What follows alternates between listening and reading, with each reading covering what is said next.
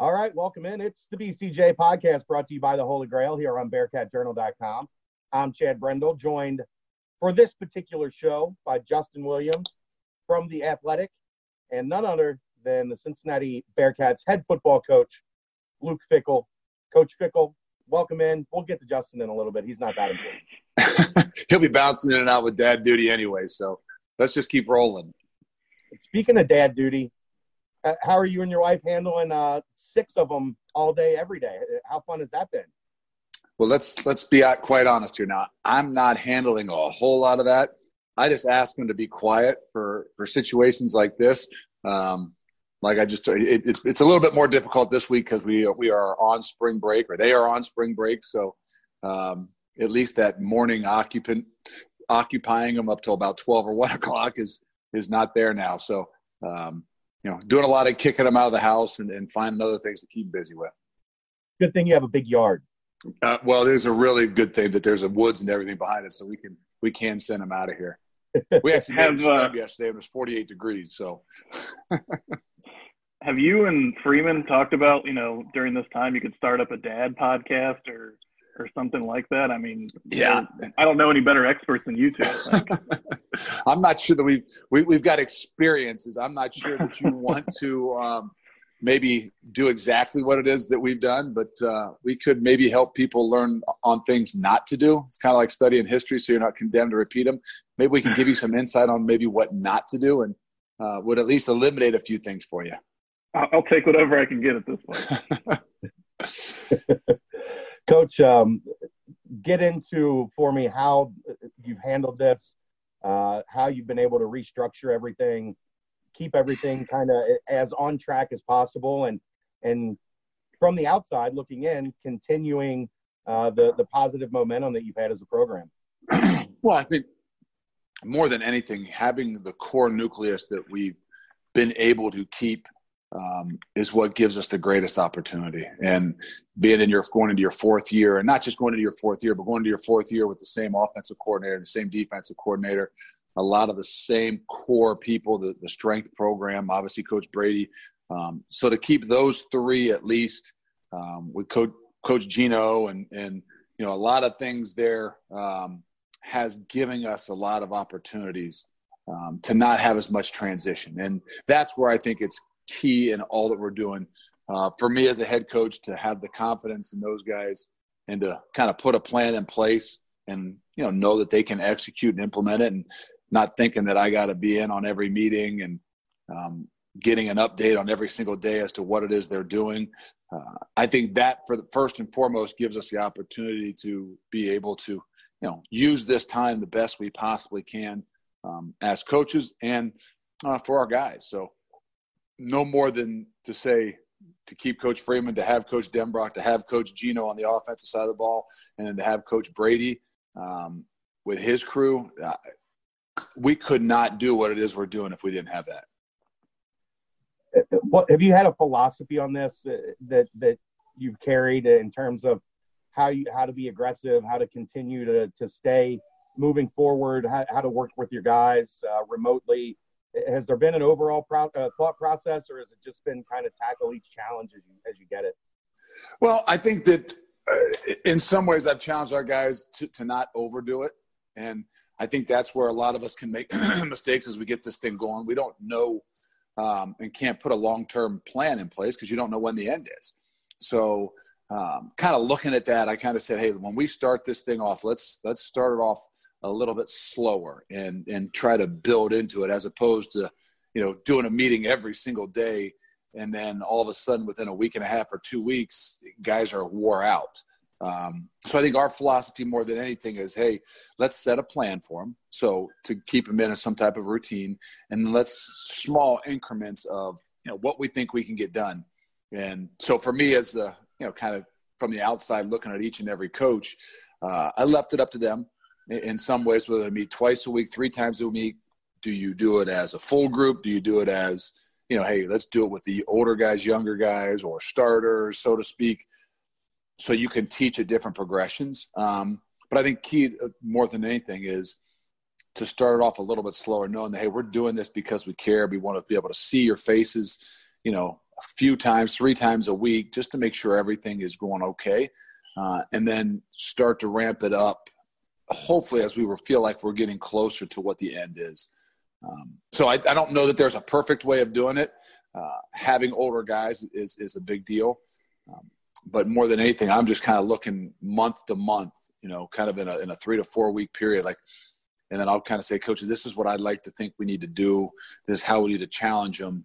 So, you know, somebody's looking ahead to what's coming down the barrel the next at least three to four weeks.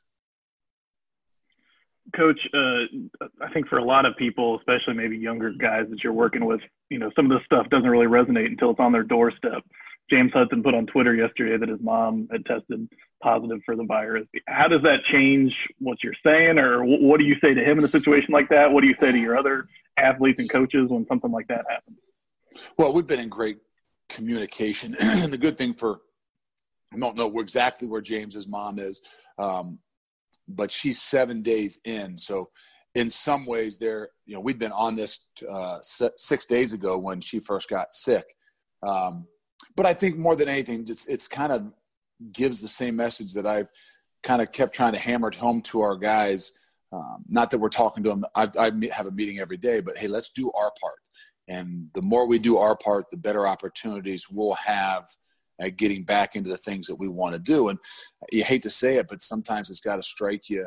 Um, not just for the 18 to 22 year olds, but for all of us, it has to kind of hit you right in the face for you to realize you know, the severity of what it is that's going on, and hoping that there's not a severe, severe case with with you know with James's mom, um, but nonetheless, it is a case, and I think that if not for anything, it makes us all just kind of realize that you know this we are not immune um, because we're doing everything the way we're supposed to in quarantine and, and, and this that and the other thing to you know what everybody else is going through. So in some ways, I everything from what I know is is good with her, and she's in a good place, and um, so in a way we can use it as a way for us to also learn to see, hey, let's don't wait on this thing to happen to more of us um, to make sure we understand and realize how serious it is. You talk about the importance of coaches, whether it's the continuity that you've had, um, or obviously you had to hire a couple of new position coaches this year. And I know that all gets magnified in a situation like this where everyone's kind of separated and you're having to really keep tabs. You've had a lot of success, I think, in some of the assistants that, that you've hired, whether it's the guys who have been with you the whole time um, or even recent hires since then, recruiting, on the field development, all that kind of stuff. What's your hiring philosophy? You know, what's your approach to hiring assistant coaches or just staffers in general for the program? Well, it's it's the right ones, and I think a lot of times it's what I kind of say sometimes in recruiting, and so like, well, come on, define what that means. But it, but it really is. It's not, hey, who's the best coach in America or or out there that you have an opportunity to get. Um, it's hey, what's the best fit for what it is that we need? And I think each and every coaching change that we've made or had, um, we've gotten better as a staff and as a program. And that's not to say that in year one to year two that you know, because we brought Mike Mickens in, he was a better coach than um, Willie Martinez. The reality was he was better for what we needed at that time for that unit and for us as staff. And, you know, the same thing being done um, with all the coaching. We've gotten better, not because we're better coaches. I mean, you know, we lost Coach Phillips, and we're going to be better um, in some ways than we were before. And that was a core member of our coaching staff. He'd been from day one when we started this thing, when Coach Freeman and him moved into my basement in Columbus, Ohio. you know, that's a core to what it is that you do. But um, as he walks out, it's a different time now. And if we have a chance to make our program better, there's some things that, you know, we could bring in that maybe uh, even Coach Phillips didn't provide for us. So I think we've been fortunate. I've been fortunate. Our program's been fortunate in every one of these moves. Um, we've been able to make ourselves better. And to be honest, Coach Doug, um, Coach Phillips is the first kind of what I would say is a core nucleus to what we've done um, that is left. You know, and and I think just happened to be the situation with Coach Enos that that would have been one I was more concerned about replacing because I believe he was a core nucleus to what we're doing.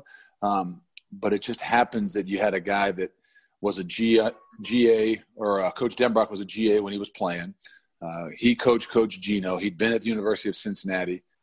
what a fit that allowed us to bring us somebody with his, you know, credentials into what it is that we need, but also has a history with a lot of the guys around us. And you can say it's similar to Coach Perry too, um, and him, you know, coaching Coach uh, uh, Mick. He was defensive coordinator when Coach Mick was the, the, corners coach at BG. So there was a connection. There was a sim- similar language. It just, it's just, we're very fortunate, to, you know, to have those guys that fit in, especially in this situation that they're not completely new, because there's a lot of connections. What are the emotions for you as a head coach when a guy like Mike Mickens comes in, does a great job here, gets the opportunity to go somewhere like Notre Dame? Are you like a, a proud parent in that case? Well, there's mixed emotions. I mean, don't get me wrong. We, we fought our butt off and kept recruiting Coach Mick to stay, but um, really know that, you know, most importantly, we want these guys to have the the best opportunities for their families. And I'm not saying leaving and moving on is always the best opportunity, um, but there's a part of you that's that's excited for him and proud uh, just to have been a part of what it is he's done um, and his growth here. I, I lo- actually I don't like losing any of them. Don't get me wrong, um, but I love it when a guy comes in and does an incredible job and then has an opportunity like Coach Mick has because of the way his guys have performed and what he's done on the recruiting trail and in a, in a kind of a body uh, of work, that makes you incredibly proud. It's tough sometimes when a guy leaves in one year, to be honest with you, because it's not always based on, hey, your guys played really well, you showed some development. You know, that's kind of the natural progression. Sometimes it's just when they know somebody, and in some ways, those guys, you know, you're not happy about. Um, but when a guy comes in and kind of does as as Coach Mick has done, and and you know coach joe uh, just yes there, there's there's a part of you that's selfish that doesn't want them to go and knows what they've done for the program what they can continue to do then there's a part of you that says you know what? I am incredibly happy for him uh, and this opportunity for his family. Um, you know so it's a little bit of a mixed emotion uh, and especially for guys like you know guys that did the, the job that coach mick did. Speaking of defensive line um, Greg Scruggs had talked about not wanting to get into coaching, that, that he wanted to be in a player development role. Um, that, that, that's where he had saw his, his career going. What changed? What uh, take me through those conversations with him and and his mentality changing to wanting to to move to the front of the room and be a defensive line coach. Well, you're exactly. I mean, Coach Scruggs was never. He never. He hasn't denied it. Never will deny. It. He said, "I when we hired him at the at the player development position, he said, look, I got no intentions of coaching." Um, and we'd I'd have hired him, or we'd have hired him um, had he said he really and someday would like to coach, just because of the sheer fact of after meeting him, they said it's a guy we got to have in our program. Um, but he never did. never wanted any. Wanted to have a different relationship with guys. Thought he added value in different ways, and and what he saw was the future of you know where he was going to go with his career. Um, and to be honest, he was actually at a convention on mental health. So we had sent him with our training staff. I think he was in California, to be honest with you. Yeah. And uh, doing some, you know, just getting some background on all the mental health stuff that's going on, and you know, with the student athletes, just so he can be aware and he can better help our kids. And he called me out of the blue from a break at the at the at the convention, and threw it out to me and said, "Hey, coach, I just want you to know that I love what it is we're doing here. I love being a part of, you know, all the people involved, the, from the players to all the coaches to the support staff. Um, and I think I could add value as a defensive line coach if you would see fit. And, you know, we were all in kind of a, I don't even know, I was headed somewhere. He was obviously going back in. Uh, and I said, hey, let's, let's don't forget this. Let's talk about this um, when you get back. So kind of pushed it and, and in my mind kept really to give me some time to kind of sink my you know thoughts around it and, and actually get with coach freeman to see what he thought about it. Because um, everybody in the program loves him. I mean what he provides. Um, so it, it, was it was just kind of off off the cuff that he that he threw it out there. And um, then we went to the the next step of for me and, and coach freeman to kind of not say put him through the the hoops but you know kind of see how you know how much he really wanted to do it. Because coaching is different. Um, you know, not just with your time because he spent an enormous amount of time with with our kids and players, um, but just in an expectation, and even sometimes the difference in your relationship and role with those guys uh, is uniquely different. So uh, we it was a bit of a process, knowing that no matter what, we didn't want him leaving our program. Uh, but from the get go, we knew it would be a great fit. We just wanted to make sure it was going to be the right fit. Uh, we talked to Brady last week, and he talked about you know working with you at Ohio State, and and this was a job that you kind of had on a list of ones that would be a good fit for you. And you talked about that that you learned some things from that one year when you coached at Ohio State, and, and maybe it kind of pushed off. You wanted to be a head coach elsewhere, and, and when this came open, you really went after it. So, what was it about this job? What did you know and see before coming in here that you felt like, aside from being, you know, a couple hours from from where you were in Columbus and, and all the Ohio ties, what was it about the program that you felt like would be a good fit for you? Well, I mean, I didn't know as much about the program to be honest with you. I knew where it was. I knew what the foot what the football was like around it, and I just mean from the greater Cincinnati area to the state of Ohio. Um, and to me, you know, if I asked any of my so to speak mentors and asked them, say, okay, if you want to be a head coach, what would be the first criteria for you? And they pretty much all to a T would say, go someplace where you can win. Well, what coach doesn't believe in what it is that they do and doesn't believe that they can take anybody and anybody to being successful. You wouldn't be a coach. You wouldn't be any good at it if you if you didn't believe that. So, but the reality is, uh, do you really believe that there's a core nucleus starting with recruiting um, that you can be successful with? So, from afar, I always believed that it was a great place from what I knew, more so just what surrounded it. And then I thought the unique thing as I started to study it a little bit was I believe that sometimes when you take over something or you go to be a coach, what people need is change. And sometimes that's from the voice to the message to a style.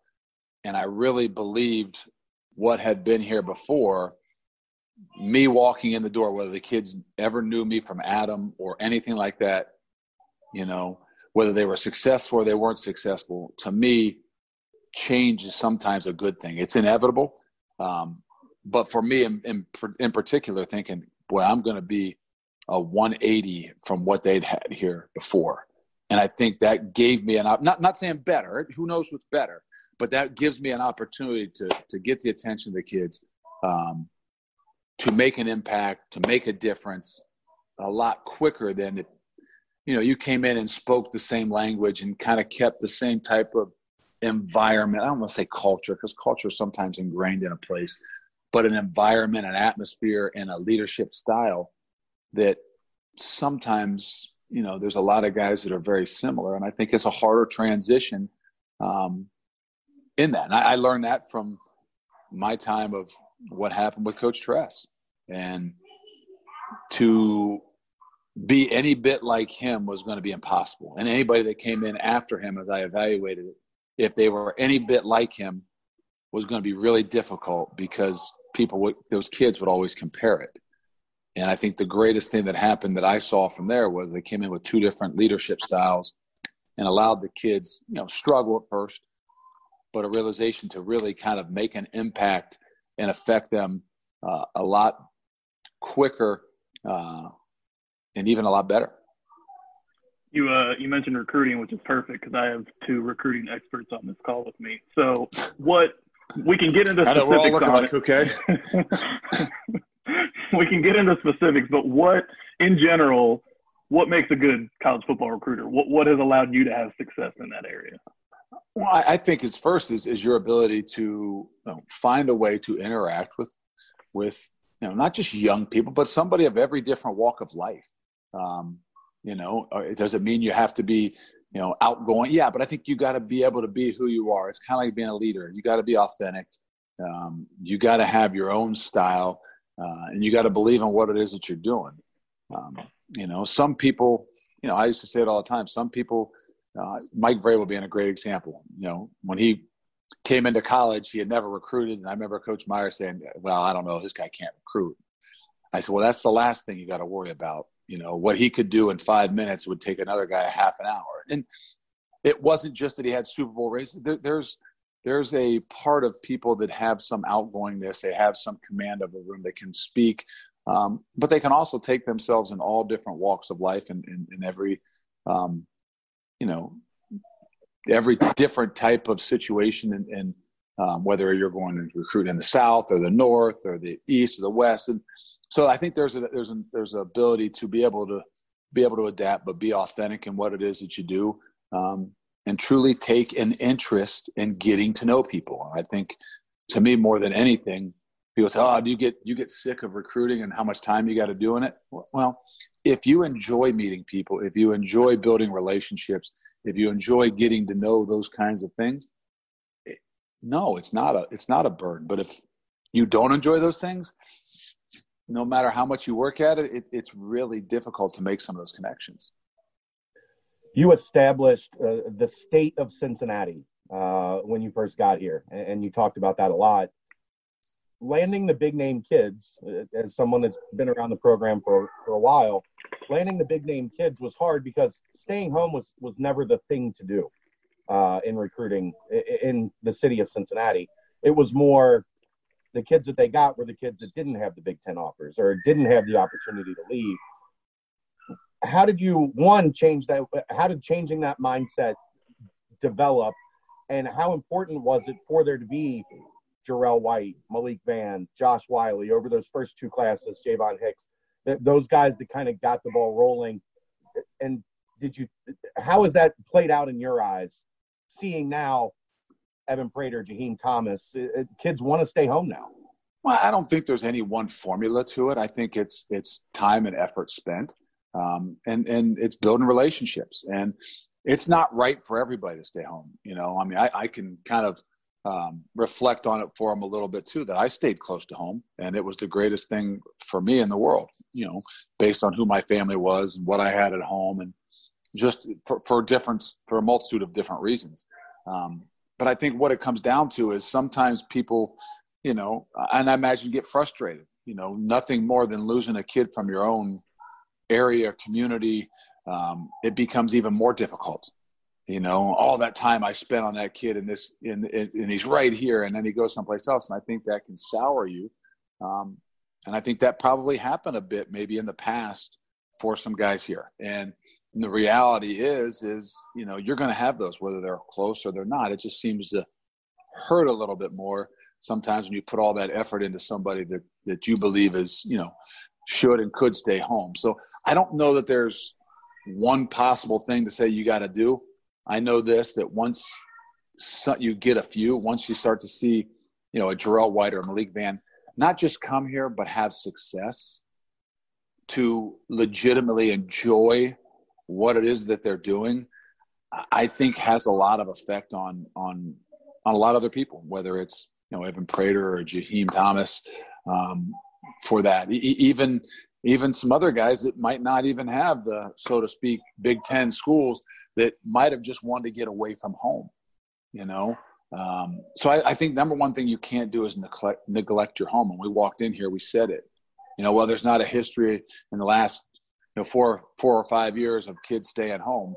Well, that's okay. There might not be a history in the first year we're here, or maybe the first two years we're here until we've done a better job at building and establishing some really truthful, trusting relationships that we can maybe finally get those one or two guys. And, and maybe, you know, Jarrell wasn't even as big of a name, or maybe all, I don't, I'm not saying he didn't, but sometimes they just got to see the success that a guy like that has on the football field and the energy it creates, you know, throughout the entire community. I think that um, those kinds of things continue to build. And, uh, as soon as you think you've got a little grasp on it and you've got a, a niche for it, it'll change and be gone. So um, I think it's a continued ability to build relationships, uh, keep and create those relationships, but be truthful and authentic as much as you possibly can, especially at home.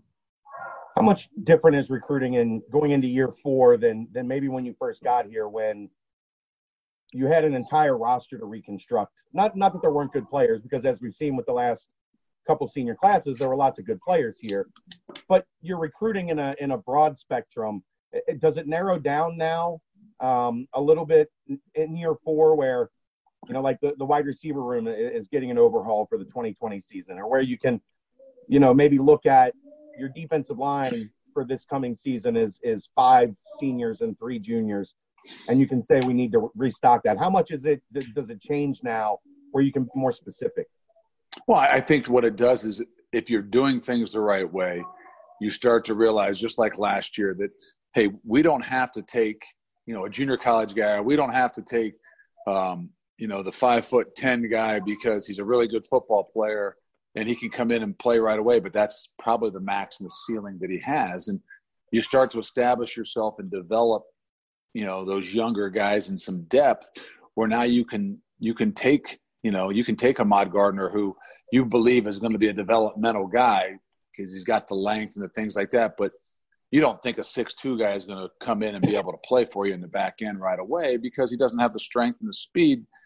You know, if he had that strength and speed, he probably would have been everywhere in the country. So I think what it does is it allows us to not think that we got to have a ready-made guy. And I know everybody wants those, but I'm just saying that – you know, we can project and take guys that we truly believe their best football is not even close to being there yet.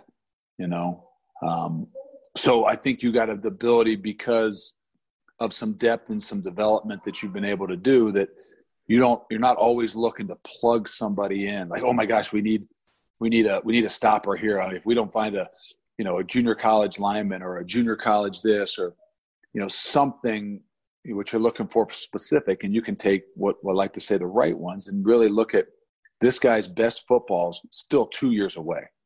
You know, the Mets idea that, you know, yes, he's got project, but in, in two years, if we do things right, that third year, we could have something special on our hands.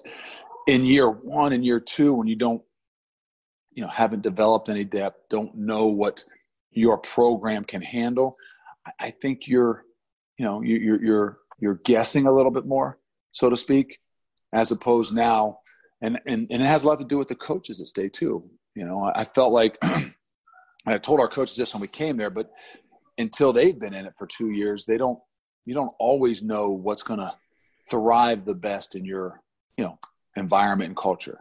And being at one place for myself for you know recruiting for 16 years 17 years being there for 21 years I believed I had a really good grasp of no matter what the leadership style was, whether it was Coach Cooper, Coach Tress, or, or Coach Meyer, the types of qualities and the things that really gave you a better chance to excel.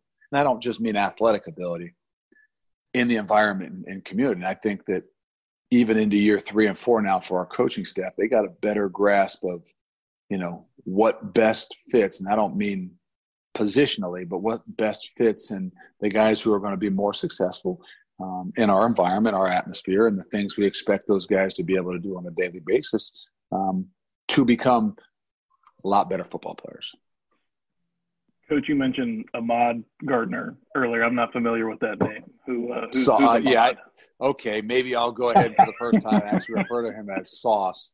Um, but yes, Sauce. Whether whether it's you know you kind of mentioned that idea of some guys you have to see ahead that their their best football's ahead of them, or we can get our hands on and work with them. Whether it's recruiting or whether it's bringing a guy in and realizing, hey, maybe his best fit is at a different position position, sometimes on the other side of the ball. I feel like that's something that's been credited to you, kind of your talent evaluation as a coach, even when you were at Ohio State before you were a head coach. Is that a, a skill, a talent that you feel like you have? I don't know. I, I, think it's it's you know even in some of that is is a relationship, and when you get a better idea of what the person or kid is, and and and I say that, and, and sometimes when you, I think you got to do a, if you want to be a great recruiter and you want to continue to build a program, you can't. I mean, it's one thing to recruit off of uh, stars and numbers, but it still is another thing to start to recruit off of. Okay, not just what do we need as a position guy here, but what also fits the program, what also fits the environment, what also fits and all the other things that we're trying to do. And as much as you want to recruit, you know, just the player, the reality is you, you got to kind of take a better look at what you believe are the qualities that even make it for more of a successful um, what make them or give them an opportunity to be more of a successful player not always at the next level but in your program. So i think that you know is is that what gives you a better chance i think it gives you a chance to you know maybe not always recruit the five star or the highest recruited guy but sometimes recruit those guys that become great football players for you and your program and a lot of times develop into guys that can play at the next level as well. So I think as a coach, it's still kind of realizing what that relationship and what those guys, you know, have a little bit more inside that chest um, to figure out, you know, where does this guy kind of fit in, in my grand scheme of things? Because, you know, we don't get to pick them. I don't care where you are. You don't get to, you know, you're at Alabama or whatever. You don't get to just say who you want. You might have a better chance. Um, but you still got to find the right ones and, and knowing it takes some time to get a feel for what's deep down inside that chest and inside that head you know to have a better idea of what you know what they're going to be when they get there how fun is it then to see a guy like wilson huber in the bowl practices when you guys finally let him loose and he's running around like a maniac getting in on every play. That's got to feel pretty rewarding to think we might have got this one right.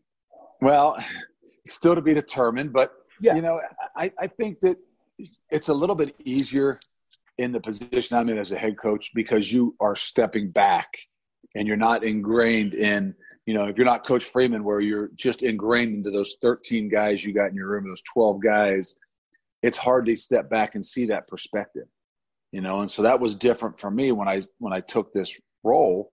Um, you know, is is you get to see things in a little bit different light. You don't have the same things on a daily basis. You don't sometimes don't even build those relationships where at times you can be blinded because of your you know objective view based on what you know about those guys and so i think it takes a balance uh, and to have a coaching staff that's open to the ideas nobody loves it you know you know coach denbrock didn't love the idea of taking wilson huber out of his room and putting him into a linebacker room and you know, well, hold on now. You guys in bull going to take him down there. Well, yeah, but he, we need him for our three tight end sets and sometimes our two tight end sets. And boy, he's he's great for us when we need to be able to put him in the game. And you know, so he didn't like that taken out of his room.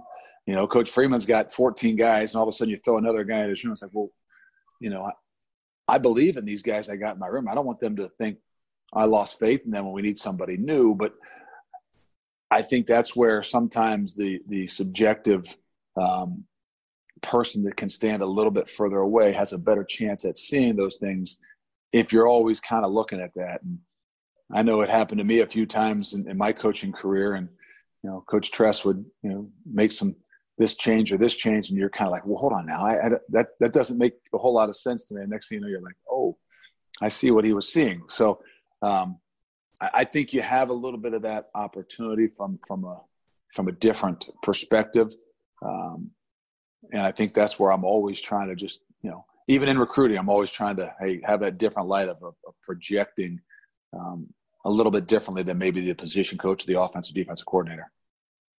Maybe in that same vein, who are whether they're guys you recruited when you got to Cincinnati or guys you inherited? Who are some guys who just have surprised you that you know this this guy's a better player, has done more for us than maybe I anticipated when when I when I first got here, I first met him.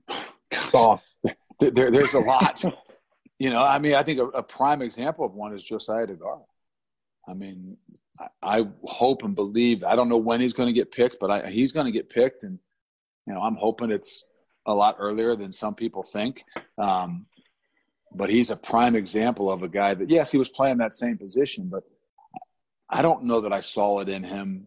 You know, when we first got here, to be honest, I didn't know probably know his name at first you know, I was, um, you know, and he wasn't, I don't even know if he played in the first year. I know it was Tyler Cogswell was, you know, playing tight end and maybe he snuck in there a little bit. And, and then as the transition happened, and it's not saying it's us and, and anything magic, it's as much of what happens in the weight room. It's as much of what happens in an all around environment and culture to what you do. You know, there were some, some toughness things that all of a sudden really started to show up in his ability to, to do more than just catch footballs. And so to see his growth uh, was huge. I think, you know, having Big Country leave after his first year and then kind of telling Garrett Campbell and even Chris Ferguson that, wow, yes, I'm in a great place right now, but I really feel like if I'd have had another year there with that staff, that I would have been a much better football player and probably been drafted a lot higher um, going to that next level. And I think testimonials kind of like that mean a lot more than you know even what the coaches are saying. And so there's been an incredible amount of development. You could say Sauce, yeah, I, I would have been dead wrong on thinking that you know he would help us as much as he obviously did, especially it's just just in the first year. Now I believe that two years down the road his ceiling was um, really, really, really high. Uh, but there's you know I mean Brian Wright.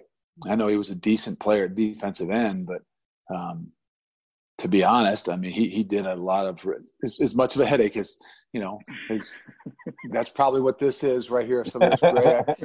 Brian is listening right around it. I can assure you that it wasn't quite like this a couple years ago. And maybe had he stayed at defensive end, it wouldn't look as much like Chad's. Um, but I also don't think we would be where we are and have played as well as we did in the last two years defensively. Um, similar, we talked to Brady about this. Similar with James Wiggins, right? That first year, you guys, you thought he smiled too much. I don't know who. I, I think that's really bad coaching on our part. So I didn't know exactly who James was, and, and to our defense, he was hurt um, all of fall camp as as yeah. our first year here. Um, but I kind of put that on the shoulders of all of us. I mean, what were we thinking? Like, we didn't see, you know, the athleticism, the size and speed. You know, even in summer conditioning, I know we were blinded and only trying to figure out how tough to get guys and who was going to compete and who was going to fight. And we neglected to look at a few things, and maybe the athleticism was one of them. But um, he also you know was was not doing real well in, in the classroom and i just as a whole um, you know i give all the credit to james and, and, and what and coach brady and you know bringing out the confidence in him probably from that room that poured out onto the football field i've asked you this in, in different ways before but i'm still curious um, should I give you a different answer than you've asked me before? Maybe. I'm trying for it. Uh, Coby Bryant, Darrick Forrest, those guys that, that jumped in first with you. Um, I know you don't, it's like your kids. You say you don't love one more than the other, but you actually do. Um, that's why I only had one, so I didn't. yeah, there you go. Decisions. You got a dog um, now, so you might have to make a choice. Yeah, I do. I, I, do. The puppy, the puppy's a favorite. The kid might be on her way out. The Until he does something in the carpet, then it'll switch real quick. So it, it changes in my house too. So just whether they're a puppy or they're a kid, I just got six of them. Uh, how for you? What's that relationship like with those guys? Because they believed in you, because they they were they jumped on first. Jarell White, like that that whole group, uh, and, and, even Mike. You know, Mike even Warren. though he's he's exploring his professional options now. There is something different. There, there's no doubt. Um, you know, and and see, I got a different answer. Give credit where credit is due. I mean, had it not been for those guys, something has to be the start of it. And for those guys, not only to commit to coming here, but coming here with the attitude that helped us really, in a lot of ways, shape you know the environment and the culture of what it is. And and you know, I say it all the time. Coby and, and Mike, Darrick as well. Are three guys that are you know, and get some of those highest awards in the Iron Bearcat. That doesn't mean they're great football players, but it means that they've trained and worked and committed and put the team in front of themselves um, to make an example of, you know, and I know Cortez would never want to say it or Cope would never want to say it that that they learned something from those guys, but it was easier for those guys when they walked in the door to have that selfless commitment to the coaching staff and and even what was going on because they didn't know anything different. And it's always harder sometimes to to kind of get that from the older guys because you know they've done things different and seen things done differently. So again, it doesn't mean that we love them more because we love them all the same. that's what we were taught. Okay. Yeah. But it does mean we like them more. And I tell my kids that a, a lot of times. I don't like you right now because of some of the things that you do, and I like your sister a lot more. But the reality is, I love you all. Um, so I really like that uh, some of the things that they've brought um, at being a part of this. So had we not had that class our first year, I'm not saying we wouldn't have won any more than four games, but I don't know that we could have kind of created an environment and and you know a, a togetherness with really without those core group of guys that came from programs where they knew what selfless sacrifice was all about. Darrick is one that stands out to me because he doesn't get a lot of the the hype. He doesn't get a lot of the recognition. He's not flashy. But from the day he got here, I, I remember two weeks in, Brady was telling me, "This kid, I love this kid." And tell me about about Darrick's journey through this. And now he kind of feels like he's become kind of the the heartbeat, the the silent kind of voice of the team um, as he has matured and grown into that role. He is in a lot of ways, and I don't know if Darrick would say this. I felt like it was easier for Darrick and I to make a connection and not. It's all about you know building and creating and, and having a relationship, and it starts with trust. And the unique thing for me and Darrick is not that we both were from Columbus, but it might be have something to do with I recruited one of his best friends and was a big part of recruiting one of his best friends, and and I gotta believe in some ways that that was a big part of us getting him and, and probably had a little bit more insight about me and who I am and what I'm really about. Um, that when he walked in the door here, thank God he had that kind of personality and that kind of confidence that I don't know if people asked him or said some things or, you know, but for him to show the faith and belief, maybe he's the one guy that knew me, didn't really know me, but knew me um, differently than even Mike Warren, who I had recruited for three weeks, or you know uh, Coby Bryant, who in some ways knew me a little bit different too because of his brother. So it gave us an opportunity, and I would say both him and Coby, um, maybe to for guys to have a better understanding of who I was and um, maybe even who Coach Freeman was because they had maybe had some connection, Coby with his brother and, and him. Um, which I think goes a really long way in that locker room. And I give all the credit in the world. Um, and the transition from year one to year two is not a position change. Is not one guy. It's not you know just Desmond Ridder, but it's it's the ability for that locker room to kind of create a little a, a lot of trust, respect, and love in there. And that doesn't happen unless you've got some really good people. And um, I'm not Cope and, and Cortez were great people and great leaders, but I think with some of the strength of who you know Darrick is and who Coby are, and having you know our back as a football staff, I think really helped with the transition. You talked about one of the biggest challenges of this current circumstances is kind of the lack of structure because that's a big thing, whether it's for players or for for coaches. So for you, what's been the biggest challenge for you personally with that? What's maybe something you're doing differently right now than you would have otherwise, other than growing a beard? well, I, am a structured person, so for me to, you know, it, the biggest a difference for me is not going into the office to get my workout, but still being here getting a workout. I mean, you'd be amazed. I mean, we, my wife would tell you, I think she, you get more work done right now than than you did when you were at the office, unless I didn't realize what you were doing at the office because you're working all the time. Um, and I really feel like we are getting a lot done. We're having, you know, a lot of conversations, talking ball. Um, what I don't think I realized, I knew it, but I didn't also realize it. And I don't know that everybody else realizes it that, you know, we're worried about the kids, you know, oh, what's their structure? And we're not around them when I need them probably more than they need me. And, it was like the end of last week that I started to realize that. And there's a reason why I kind of drive over by there and just drive by the apartments and, you know, just to see, because in some ways I feel empty. Like, and it's not that I'm not getting able to yell at somebody because I got plenty of kids here to yell at.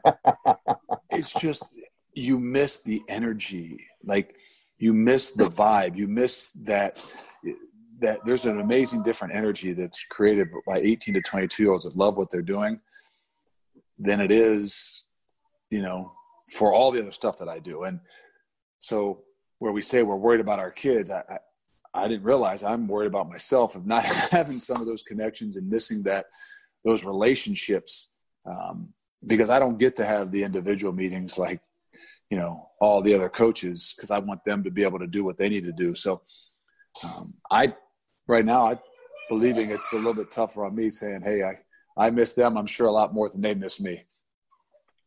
Let's uh, let's talk about TikTok.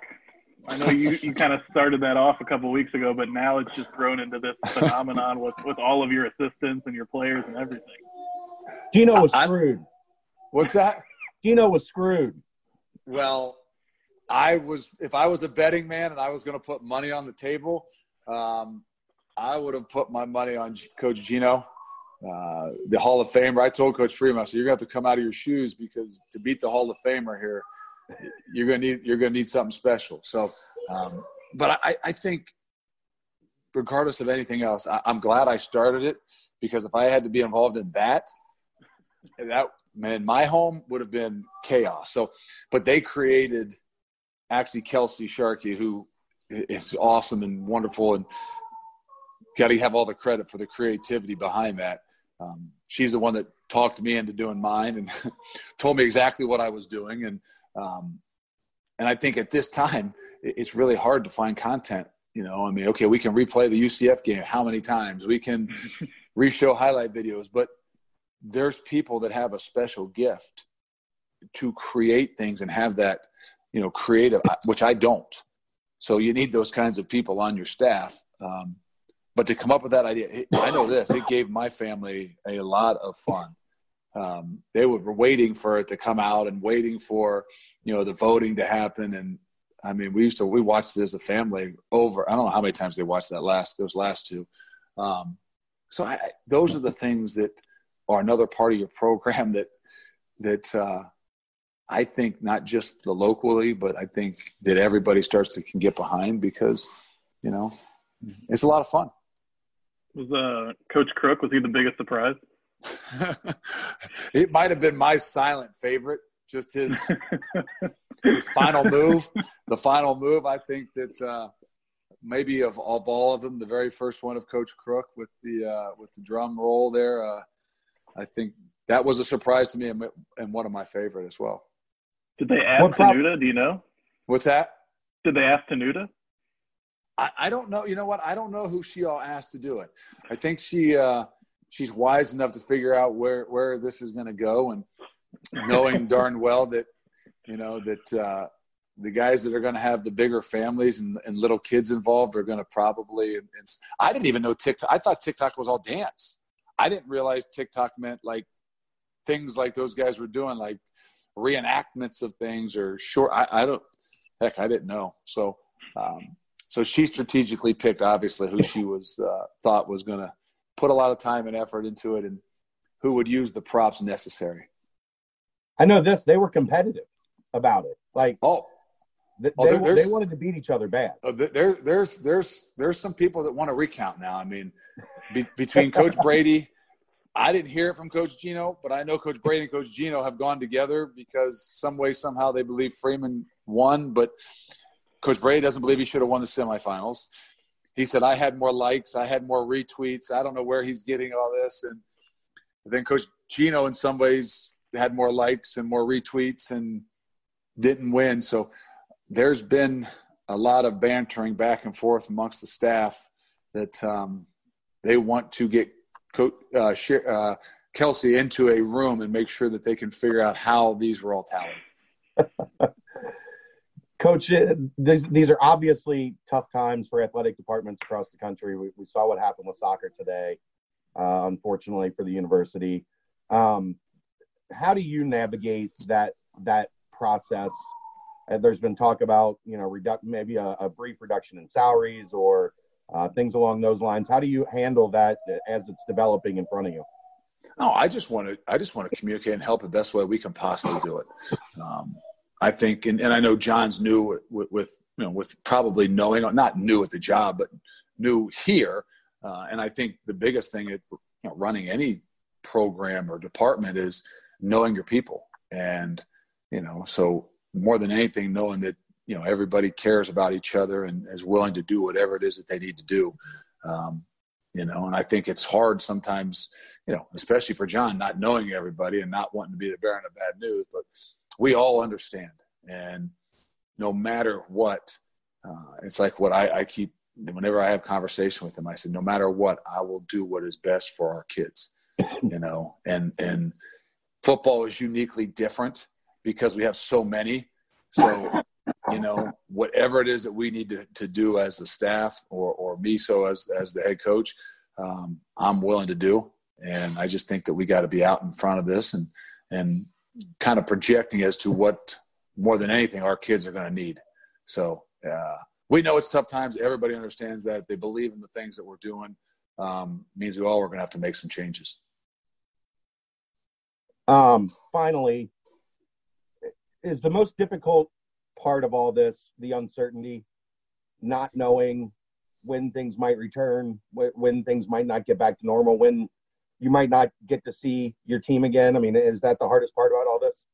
Yeah, we're so used to, you know, whether it's how we work out. Okay, hey, you got eight reps here, you know, so you count down or you count up, and you know everything is okay. It's a it's a Sunday of game week, and that structure of knowing when those things are coming. Hey, it's spring ball. It ends this, and you go to this.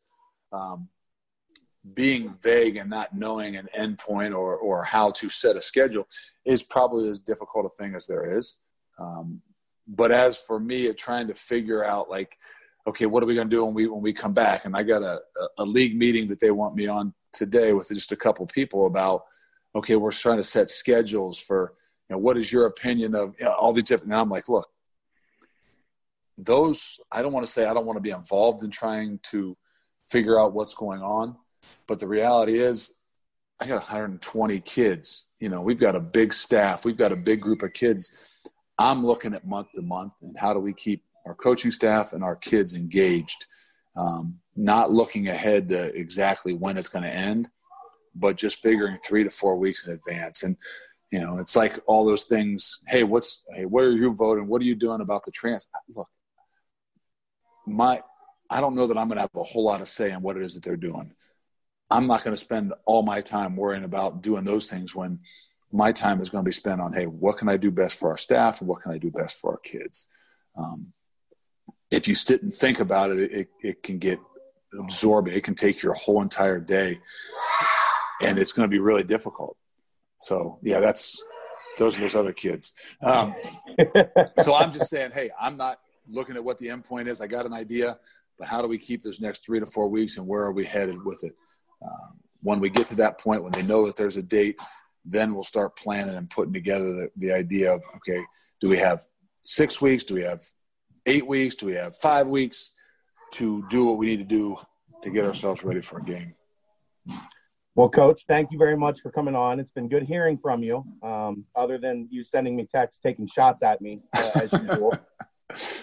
well, hey, anything I can do to keep you on your toes, you know he, we joke like you you guys heard this this uh, joke back during uh, the end of or the beginning of spring football. He, he yelled at me for not stopping a play coming at me.